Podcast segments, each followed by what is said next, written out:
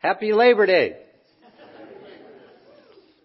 When I was growing up, Labor Day to me meant a long weekend, a day off from school.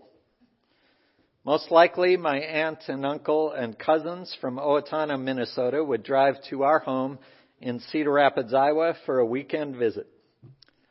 Barbecuing and frisbee and jarts in the backyard, possibly a visit to the miniature golf course, hanging on to the warmth of the Midwestern summer with the knowledge that fall was just around the corner and that the first snow even may be less than a couple months away.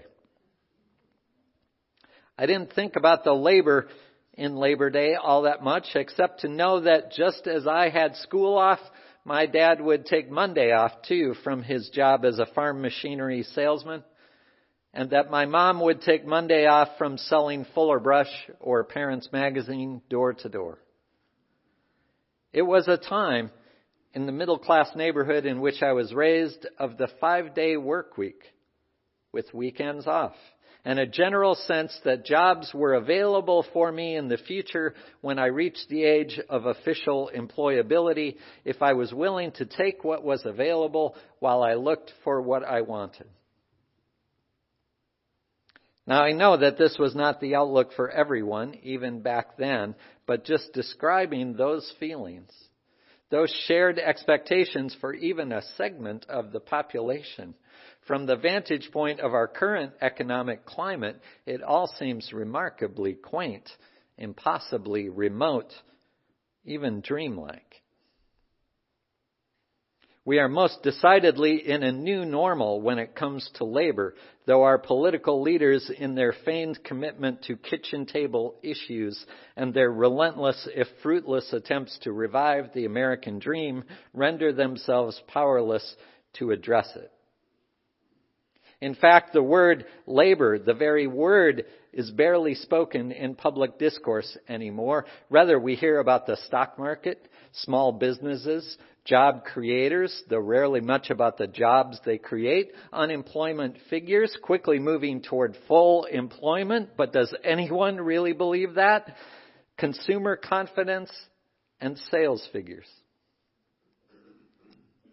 What happened to labor? As a group, as a force, as a movement? How did Labor Day even become a national holiday? Well, it was President Grover Cleveland who signed the law in 1894 to make Labor Day a federal holiday. And he did it because he was such a good friend to the labor movement, right? Because of his strong commitment to worker rights? Not so much. He did it actually as an attempt to appease some of the anger that arose after he had ordered federal troops to Chicago to quell a strike by the American Railway Union at the Pullman Palace Car Company. Workers were protesting their wages being cut by 25 to 30 percent while there was no reduction in the rent they were forced to pay in the company town or the prices they were forced to pay in the company store. You load 16 ton. What do you get? Another day older and deeper in debt. St. Peter, don't you call me because I can't go. I owe my soul to the company store. Was Cleveland concerned about the plight of the workers? Uh, no. The president was concerned with the fact that the strike had spread to other states, disrupting mail service and interstate commerce. The New York Times of July 9, 1884 reported that General Miles, commander for the assembled troops, issued orders to shoot any person caught in the act of blocking the highway of interstate commerce or of destroying railroad property used in the carriage of United States mails. President Shields this is also from the New York Times article. President Shields of the local American Railway Union sent a telegram to Illinois Governor Matthews saying that the troops were shooting down people promiscuously without provocation and asking the governor if something could not be done quickly. The governor replied, have sent state troops to restore order and to protect the lives of law abiding citizens.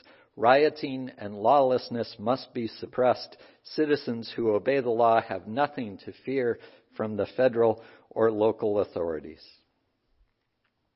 Never mind that the New York Times in that same article had already reported an innocent victim, a man named Charles Fleischer, who had gone to the tracks having been told his son was watching from the outer ring of the crowd to bring him home to safety. Acquaintances said he was not taking part in the strike, but had crawled up on a boxcar to get a better view to find his son, where he was shot and killed by authorities. Once again, as has happened throughout history up to and including the present day, damaging property and the disruption of commerce is called violence, and the murder of individuals by authorities is called restoring order or keeping the peace or protecting the lives of law abiding citizens.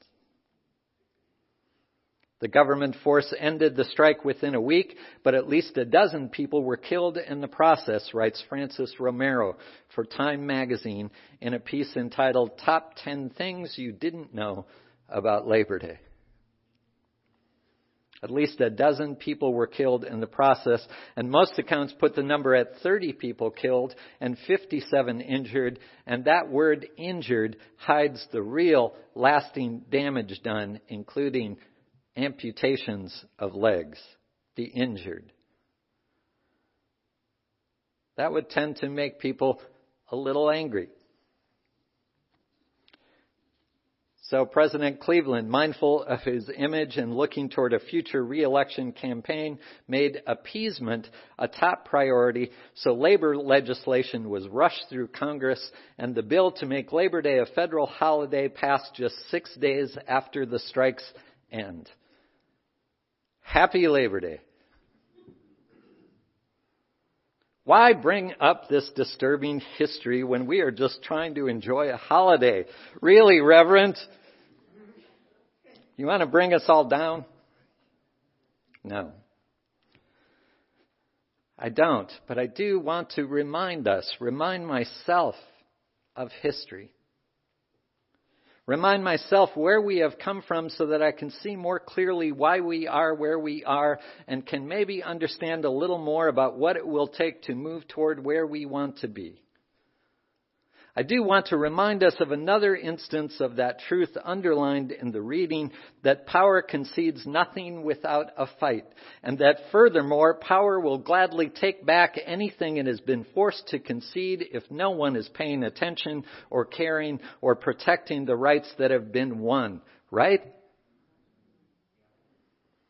It's not only that the people have to fight for it, but that we must be ever vigilant about keeping it, whatever it is. Worker rights, women's rights, civil rights, voting rights. What's right is rights. Power will concede nothing without a fight and will gladly take back what it has conceded if it sees the fight has gone out of us. It's no use blaming power. That's just what power does. Unchecked power. Power without accountability. Power that is insulated from the ramifications of the policies it puts in place. Power that is isolated from the people it is meant to serve. We must be willing to fight, not with violence, or with hatred, or with selfish aims, but with moral clarity and courage for the values and principles that we hold dear, for the values and principles and people we hold dear. Because you see, it is not so much that labor has vanished from the national dialogue, but that the laborers don't seem to matter. The people who work. Sure, some representative of a narrative friendly to a particular politician's campaign is rolled out most every campaign season, but there is not a consistent focus in between elections on what is really happening to the working lives of everyday people in an ever changing global economy. Now, it's complicated to address. I get it. It's not a simple thing to figure out, but I'm talking about a stubborn and long-standing lack of focus on workers and those who are looking for work. I'm talking about a lack of attention to a fundamental part of being human, finding and keeping work that is meaningful and sustaining and rewarding in some manner or measure. I'm talking about a moral failing among the leadership of this country that we, religious and ethical communities, people of faith and principles, houses of wonder and worship, and practitioners of walking the walk of justice, that we are called to name and address. It's not only an economic issue, it is a moral failing and a clear betrayal of the values we espouse. The Pullman strike affected hundreds of towns across the country.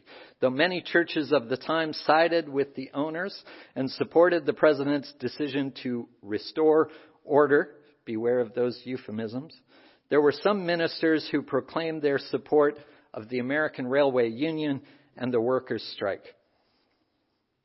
In Billings, Montana, an important rail center, a local Methodist minister, J.W. Jennings, compared the Pullman boycott to the Boston Tea Party.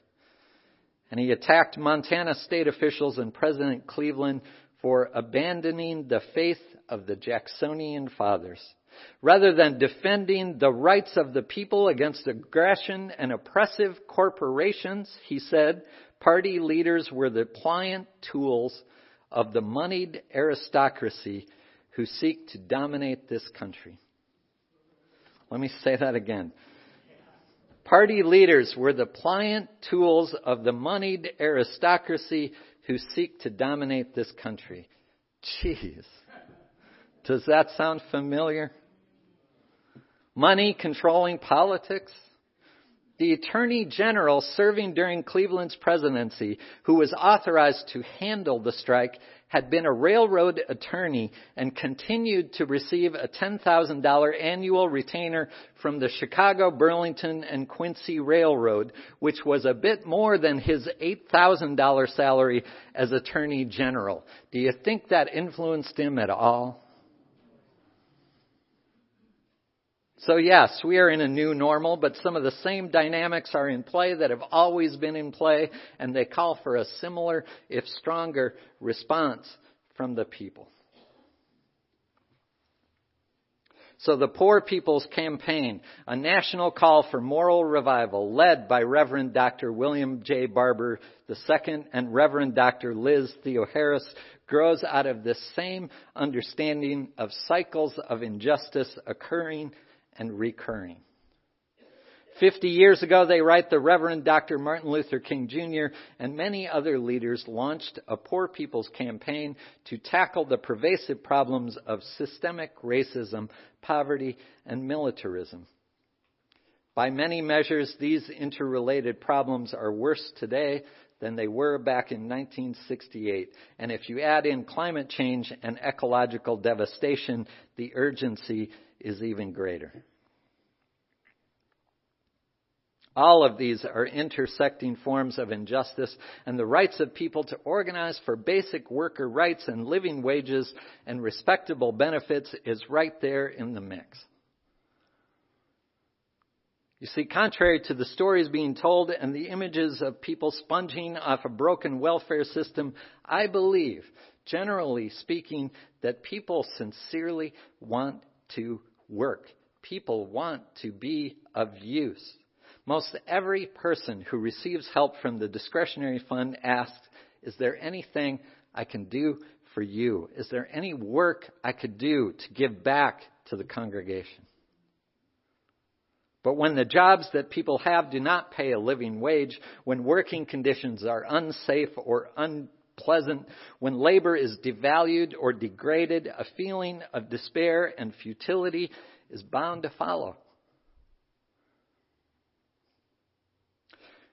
Listen to a few facts collected by the Poor People's Campaign about our very own state of California.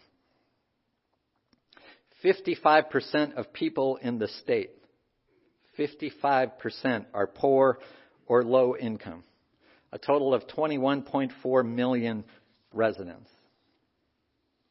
From 1979 to 2012, the income for the top 1% grew by 190%, while the income for the bottom 99% decreased by 6%. Over 134,000 people are homeless in the state. I would say over. 6.4 million workers make under $15 an hour in California, 42% of the workforce. Working at the state minimum wage, it would take 118 hours of work per week to afford a two bedroom apartment. Now, I don't know what market they were in, but being around here, we know what housing is. Not surprising, but scary. Something is wrong. And to the extent that we have allowed our collective voice on behalf of labor to be silenced, to the extent that we each have tried to slice through the net with our beaks so that we could escape individually without worrying about the whole, we have failed to address what is wrong. In the words of Reverend Barber, this much is clear. Our nation is in need of a movement, not just a moment. We are in need of transformation, not just transaction. We need change, not charity. It is a national call for moral revival grounded in our principles and our mission. In response to claims of banks and corporations too big to fail, we respond with a commitment to actual human beings too precious to ignore, too beautiful to dismiss, too worthy to discard. We must be willing to fight not with violence or with hatred or with selfish aims, but with moral clarity and courage for the values and principles that we hold dear, for the values and principles and people we hold dear because we know that love is the greatest power to sustain a fight for what is right. We must fight. We must be vigilant. We must stick together. There is power in a union. There is power in knowing we are with and for one another. The strongest bond of human sympathy outside the family relation should be one uniting working people of all nations and tongues and kindreds. And this nonviolent, multiracial, intergenerational family of workers just may rise up to break every chain of injustice in the land. Workers, unite. Happy Labor Day.